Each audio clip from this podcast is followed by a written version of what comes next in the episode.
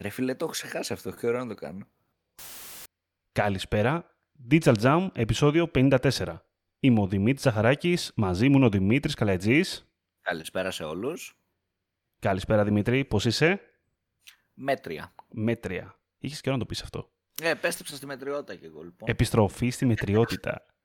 Για άλλη μια εβδομάδα μαζί σας, Digital Jam Podcast. Θα έχουμε ένα άλλο θέμα να μιλήσουμε και σήμερα. Θα μιλήσουμε σήμερα βασικά για Analytics κυρίως, για Google Analytics και λίγο σε σχέση με τα φίλτρα και με τα exclusion, όχι exclusion, πώς θα το πω τώρα αυτό.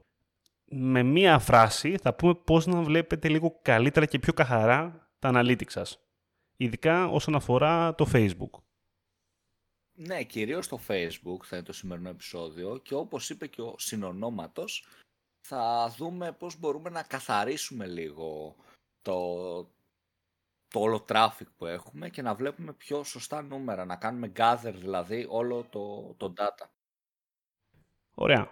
Αρχικά, να πούμε ποιο είναι το πρόβλημα. Ποιο είναι το πρόβλημα νούμερο ένα, που λογικά θα έχετε παρατηρήσει όλοι σας. Ε, πολλές φορές μπορεί να έχετε δει στο Analytics κάποια URL τα οποία είναι από το Facebook προς τη σελίδα σας και πάντα έχουν ένα, μια μικρή παράμετρο στο τέλος.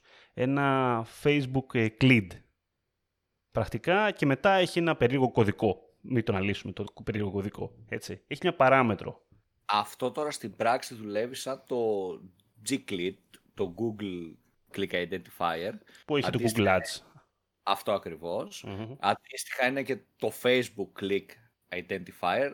Για συντομία θα το λέμε FibiClick, όπως γράφετε κιόλας, όπως θα το δείτε κι εσείς δηλαδή στα analytics σας. Ε, και είναι ένας τρόπος για να μετρήσει στην ουσία το Facebook. Νομίζω ότι έχει να κάνει και με το Facebook Analytics.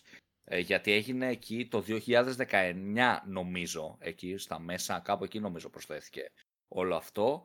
Και είναι λίγο συνδεδεμένο και με τα Facebook Analytics και το πώς, πώς προσμετράνε τους χρήστες κτλ. Και ενώ με το G-Clead δεν έχουμε κανένα πρόβλημα, γιατί είναι property της Google και το Google Analytics και το Google Ads, οπότε λειτουργεί απλά σαν UTM και μας δείχνει ότι ο χρήστης ήρθε απλά από τη χ καμπάνια ε, και το χ ad group και το χ keyword. Ε, με το Facebook αυτό δεν συμβαίνει. Οπότε το πρόβλημα είναι πως μπορεί να έχουν μπει 100 χρήστες από το Facebook στην αρχική σελίδα μας και να βλέπουμε 100 διαφορετικά URL, όπου ο κάθε ένας έχει διαφορετικό Facebook Click ID. Οπότε εκεί πέρα υπάρχει θέμα λίγο διαχείρισης των δεδομένων σας, με λίγα λόγια. Το να βλέπετε λίγο καλύτερα τα δεδομένα που έχετε. Ποια σελίδα ακριβώς όλοι οι χρήστες, όχι ο καθένας ξεχωριστά. Αυτό ακριβώς και, και μπερδεύεται και λίγο το bounce rate, ας πούμε, της αρχής σελίδας. Ποιο είναι; Το conversion rate. Το πόσοι χρήστες μπήκαν στην πράξη. Δηλαδή, μας μπερδεύει πάρα πολύ και ειδικότερα επειδή σίγουρα ε, είτε για τον πελάτη, είτε για τον manager σας, είτε για το optimization το δικό σας, θα χρησιμοποιείτε ένα, κάποιο Google Data Studio ή κάποιο άλλο reporting tool, μπερδεύει πάρα πολύ τα δεδομένα και δυσκολεύει και τα dashboard που θα έχουμε. Οπότε στην ουσία μας δυσκολεύει και στο conversion rate optimization, μας δυσκολεύει και στην ανάλυση δεδομένων και γενικά μας δυσκολεύει στα πάντα. Γενικά μας κάνει δύσκολη τη ζωή. Αυτό ακριβώς. λοιπόν, πώς μπορούμε να το διορθώσουμε αυτό γενικότερα; Και πώς μπορούμε να διορθώσουμε, θα έλεγα, και, τις, και άλλες περιπτώσεις που μπορεί να έχουμε κάποιο, ε, κάποιο query πρακτικά, URL query, κάποια παράμετρο από ένα hip, ad account, δεν ξέρω που αλλού μπορεί να βρέθηκε, από κάποια άλλη σελίδα ίσως, που μας δημιούργησε κάποιο query στο τέλος του URL μας, με αποτέλεσμα να εμφανίζεται στο Analytics. Αυτό υπάρχει ένας πάρα πολύ απλός τρόπος, γενικότερα. Θα μπορούσε να κλείσει η εκπομπή στα 5 λεπτά, άμα το λέγαμε έτσι. Και βρίσκεται στα admin settings, στα, σε επίπεδο view, όταν είστε και πάτε σε view settings. Εκεί πέρα παρακάτω τέλος πάντων υπάρχει μια επιλογή που λέει exclude URL query parameters. Εκεί πέρα τοποθετείτε το... FibiClid. Το FibiClid που λέει και ο Δημήτρης. Και αυτό ήταν όλο. Πρακτικά δεν έχει κάτι άλλο να πω μέσα από τη διαδικασία. Και τελείω Άντε, τα λέμε την επόμενη εβδομάδα. Για χαρά. λοιπόν, όχι, εντάξει.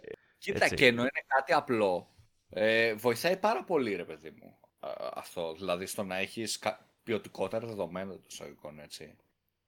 Ναι, αυτό ακριβώς. Τώρα, σε, σε ένα άλλο λίγο διαφορετικό πλαίσιο, κυμαίνει το γεγονός ότι το traffic που έρχεται από το Facebook στο Analytics χωρίζεται με έναν ε, ιδιαίτερο τρόπο. Δηλαδή, δεν είναι όλοι οι χρήστες Facebook, τέλος πάντων.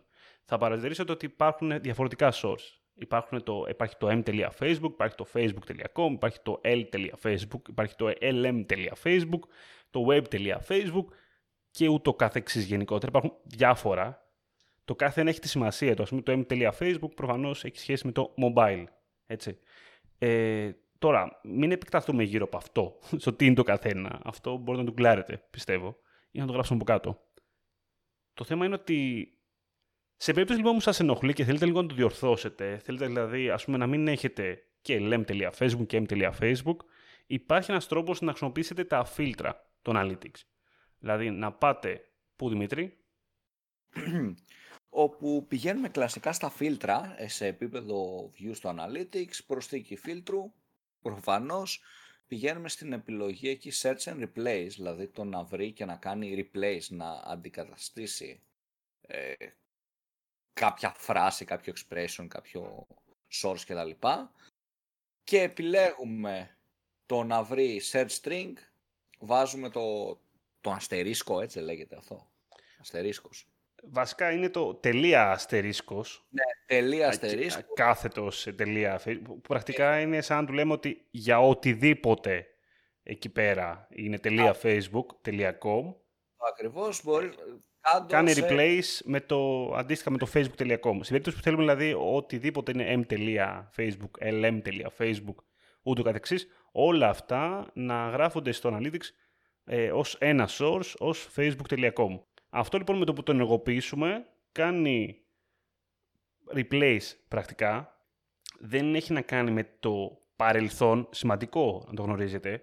Δηλαδή δεν είναι ότι θα πάει και θα αλλάξει τα παλιά sources αυτό το φίλτρο λειτουργεί από τη στιγμή που το βάλεις στο Analytics, έτσι.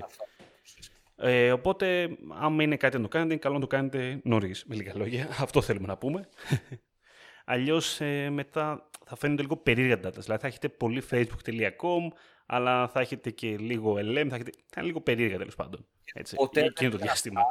Ποτέ δεν είναι αργά, θα σου πω, γιατί ε, σε δυσκολεύει, ρε παιδί μου, όταν έχεις τόσα πολλά Facebook ε, και στο Instagram ή whatever από οπουδήποτε, όταν έχεις τόσα πολλά διαφορετικά sources, σε δυσκολεύει στο να δεις το actual conversion rate. Βέβαια, εγώ τελευταία δεν έχω αυτό το πρόβλημα λόγω UTM που χρησιμοποιώ μέσα από το, από το Facebook, οπότε έτσι κι αλλιώς, ρε παιδί μου, δεν μου βγάζει αυτό το πρόβλημα, οπότε είναι περισσότερο για τα οργανικά post. Αλλά εάν δεν χρησιμοποιείτε UTM μέσα από το Facebook που προτείνω να χρησιμοποιήσετε ε, σας διευκολύνει πάρα πολύ στο να βλέπετε όντως το, το bounce rate, τους χρήστες, το πού πάνε οι χρήστες, τι κάνουν οι χρήστες, να έχετε μια πολύ καλύτερη εικόνα, όπως ακριβώς λέγαμε και με το ο FibiClid. Που για να το πάω τη ζήτηση για λίγο εκεί, η αλήθεια είναι ότι παιδιά πρέπει να χρησιμοποιείτε UTM στο Facebook, γενικά, έτσι, είναι λίγο, σου λύνει τα χέρια πολλές απόψεις. Και ειδικά στο κομμάτι ότι το Facebook έχει το δικό του, ένα δικό του UTM Builder, το οποίο είναι αρκετά απλός γενικότερα και μπορείς να δηλώσεις ώστε να βλέπεις ακριβώς το, το ad τέλος πάντων μέσα στο UTM, να βλέπεις το, το ad set ή το, η καμπάνια, οτιδήποτε τέλος πάντων χρειάζεται, ακόμα και στο Analytics. Και θα σου πω, Δημήτρη, ότι πλέον που πάμε σε μια περίοδο που το, το GDPR όσο πάει γίνεται και πιο σκληρο πράγμα το compliance ε, και φτάνουμε στο σημείο που αν κάποιος δεν έχει πατήσει αποδοχή δεν σου μετράει καν το analytics στον χρήστη, έτσι, ε, το Google Analytics. Οπότε θα πάμε λίγο σε server-side analytics που τα UTM είναι necessity πλέον, έτσι, είναι 100% χρειάζονται.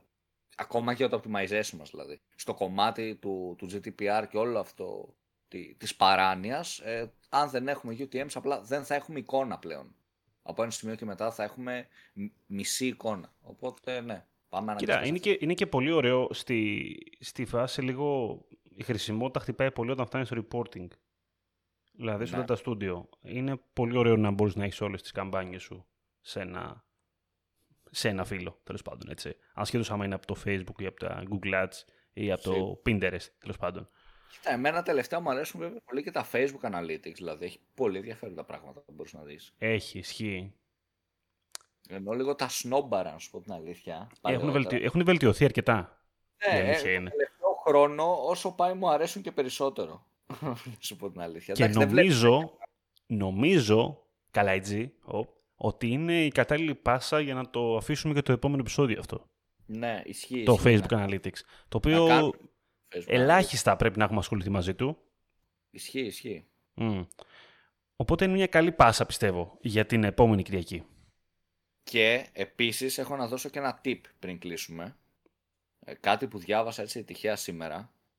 Όπως ξέρετε ρε παιδί μου, ε, υπάρχει ένα πρόβλημα με τις Facebook διαφημίσεις γενικότερα, ε, στο ότι το κομμάτι του view attribution και ότι αν είδε κάποιος μια καμπάνια ακόμα και να μην κλίκαρε και κάνει transaction direct ας πούμε θα προσμετρηθεί στο facebook και έτσι και θα έχουμε παραπάνω τζίρο από όσο πρέπει να βλέπουμε, αλλά και ο αλγόριθμος θα κάνει λάθος optimization. Βασικά, κάτσε να το πω από την αρχή, γιατί δεν είπα ότι ο πελάτης βάζει τηλεφωνικές παραγγελίες. Mm, ναι. Κόψε με το πω από την αρχή. Ένα πρόβλημα που αντιμετώπισα είναι ότι φτιάχνουμε ας πούμε, στο, στον αγαπημένο μας πελάτη ένα UTM για να περνάει τις τηλεφωνικές παραγγελίες στο Analytics, για να έχουμε εμείς εικόνα τηλεφωνικών παραγγελιών, το τι προϊόντα πουλάει από το τηλέφωνο κτλ. κτλ και στα analytics μας και να το βγάζουμε ρε παιδί μου και στο data studio, στο report και να ξέρουμε ότι αυτά, ε, γίνονται, αυτές οι πωλήσεις γίνονται από τηλεφωνικά, να ξέρουμε δηλαδή ότι βοήθησε πάρα πολύ χ ή ψ καμπάνια, να έχουμε μια εικόνα. Οπότε δίνουμε ένα UTM στον, στον πελάτη μας και περνάει μόνος του το τηλεφωνικό του κέντρο, οι υπάλληλοι κτλ. τις ε, παραγγελίες των πελατών μέσα από το site και από το συγκεκριμένο link. Και βλέπουμε εμείς στα analytics μας ότι είναι τηλεφωνικές αγγελίε. Όπως ξέρουμε όμως υπάρχει ένα πρόβλημα, ε, εντός εικόν πρόβλημα, είναι το view attribution του, του Facebook, το οποίο αν ο πελάτης, επειδή σίγουρα κάνουμε dynamic remarketing ή, ή κάποια καμπάνια τέλος πάντων για hot audience, δει εκείνη την ώρα σκρόλαρε πριν μισή, μία ώρα, μία μέρα στο Facebook και πέρασε τυχαία και τη διαφήμιση μας, γιατί απλά έχουμε μεγάλο budget story marketing, ότι ε, παραγγελία κάνει, ό,τι αγορά κάνει που είναι τηλεφωνική στην ουσία, θα φανεί και σαν αγορά από την dynamic ας πούμε, remarketing στο Facebook ή αποτυχή καμπάνια στο Facebook. Αυτό στην πράξη θα δημιουργήσει δύο προβλήματα. Το πρώτο πρόβλημα είναι ότι θα βλέπουμε πιθανώς παραπάνω τζίρο στο Facebook από ό,τι έχουμε φέρει στην πραγματικότητα, γιατί δεν ξέρουμε ποιες τηλεφωνικές παραγγελίες επηρεάσαν το Facebook. Μπορούμε να το μετρήσουμε, αλλά αυτό είναι άλλο θέμα για άλλο επεισόδιο. Ε, και κατά δεύτερον, θα ε, προβληματίσουμε τον αλγόριθμο και τον τρόπο που δουλεύει και κάνει optimization. Για ο χ υπάλληλό μου μπορεί να μην αγόραζε ποτέ. Και στον αλγόριθμο του Facebook θα φανεί σαν ο τέλειος πελάτης. Έχει αγοράσει 100 φορές τα διαφημίσει που βλέπει. Οπότε καταλαβαίνετε αυτό το πρόβλημα. Και η λύση που βρήκα είναι το ότι φτιάχνουμε ένα fake εντό εισαγωγικών landing page. Όταν λέω ένα fake, ένα χ landing page. Α πούμε, το site μας είναι dimitriscalages.gr. Φτιάχνουμε ένα landing page dimitriscalages.gr slash pixel test. Έχουμε περάσει εννοείται και το Facebook Pixel μέσα σε αυτό το landing page, το Facebook Pixel που χρησιμοποιούμε και διαφημιστικό μας λογαριασμό και βάζουμε όλους τους υπαλλήλους μας και εμείς οι ίδιες που αν περνάμε τις παραγγελίες να μπουν σε αυτή τη σελίδα. Κάνουμε ένα audience αυτών των ανθρώπων που έχουν μπει σε αυτή τη σελίδα τι τελευταίες 180 μέρες και κάνουμε exclude αυτό το audience από όλες τις καμπάνιες μας.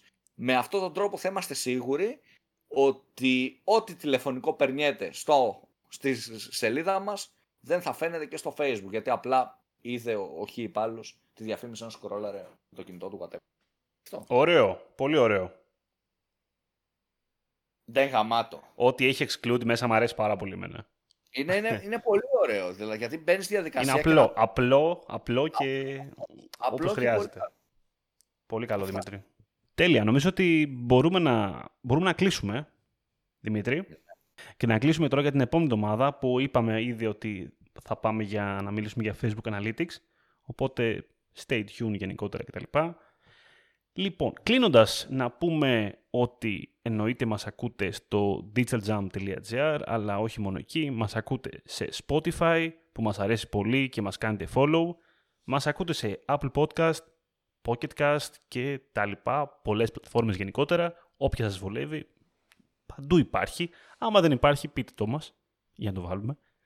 μας ακολουθείτε σε Facebook, Instagram, LinkedIn για να μαθαίνετε νεότερα και από άρθρα και από podcast και τα λοιπά. Ήμουν ο Δημήτρης Ζαχαράκης, ήταν ο Δημήτρης Καλαϊτζής. Καλή συνέχεια. Καλή συνέχεια σε όλους.